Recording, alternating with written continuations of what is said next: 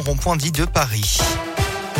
L'actu 100% local avant votre interro surprise, Colin, en cette euh, journée mondiale des enseignants. On parle journal complet à 7h30. Bonjour. Bonjour Alexis, bonjour à tous. Et à la une, deux ans et demi d'enquête à travers toute la France et près de 6500 témoignages. La commission indépendante sur les abus sexuels dans l'église française rend son rapport aujourd'hui. Et les premiers chiffres euh, annoncent déjà l'ampleur du phénomène déjà dénoncé par des nombreuses associations de victimes ces dernières années. Les témoignages ont permis de recenser entre 2900 et 3000 pédocriminels religieux qui ont donc sévi au sein de l'église depuis 1950.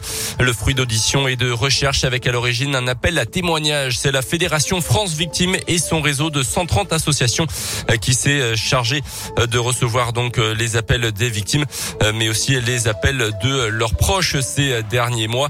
Olivia Mons en est la porte-parole. Un certain nombre de personnes victimes qui nous ont révélé ces faits parlaient pour la première fois. D'autres avaient révélé ces faits, soit dans la famille, soi-même euh, en faisant des démarches auprès euh, du diocèse, des instances euh, ecclésiastes, avec plus ou moins de succès, avec plus ou moins d'écoute. Donc on a des profils assez diversifiés là-dessus, une majorité d'hommes assez âgés, entre 60, 70 ans, voire plus. Parfois c'était pour dire, voilà, moi aussi, j'ai été victime de ces abus. Je veux apporter une nouvelle pierre à l'édifice pour faire en sorte que ça ne recommence pas. Après un premier diagnostic, la commission doit également rendre une quarantaine de préconisations pour que la situation change. Du côté des victimes, il y a aussi l'espoir que les réformes qui seront engagées soient contrôlées jusqu'au bout. Dans l'actu également aujourd'hui, le début du sommet de l'élevage. On le disait à la Grande Halle d'Auvergne. Aujourd'hui, le retour du deuxième événement agricole national après une annulation de l'an dernier à cause de la Covid. Élection oblige, de nombreuses personnalités devraient arpenter les allées du salon jusqu'à vendredi car c'est la nouveauté de cette édition 2021. Le sommet de l'élevage va durer quatre jours au lieu de trois. Le ministre de l'Agriculture, Julien de Normandie, est attendu ce matin. Laurent Wauquiez, le président d'Auvergne-Rhône-Alpes, sera sur place jeudi. Dans l'actu également, le début d'un automne de la grogne. Sept mois avant le premier tour de la présidentielle, de très nombreuses manifestations sont prévues toute la journée, notamment dans le Puy-de-Dôme et à Clermont-Montluçon et Vichy, notamment à l'appel de plusieurs syndicats.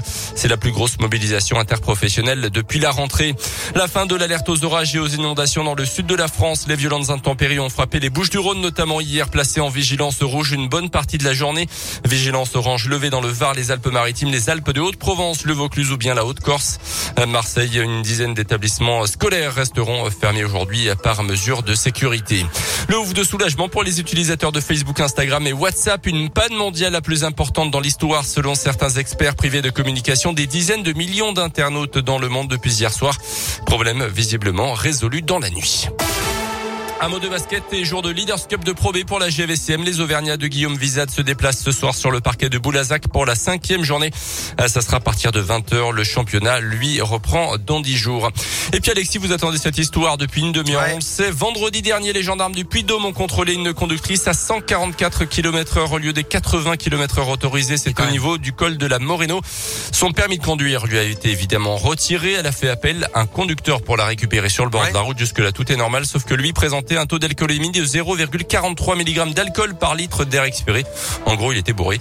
Il a donc dû faire appel à une troisième personne. C'est bien. C'est le champion du jour. Bah, Franchement, il n'y a rien à dire. Propre. Non, mais elle qui roule trop vite, lui qui arrive euh, ivre. Euh, Franchement, c'est bien. C'est bien. Alors, euh, j'espère que la troisième personne était clean hein, cette fois-ci. Il y en a une qui est venue. Ah oui, oui, Ça va.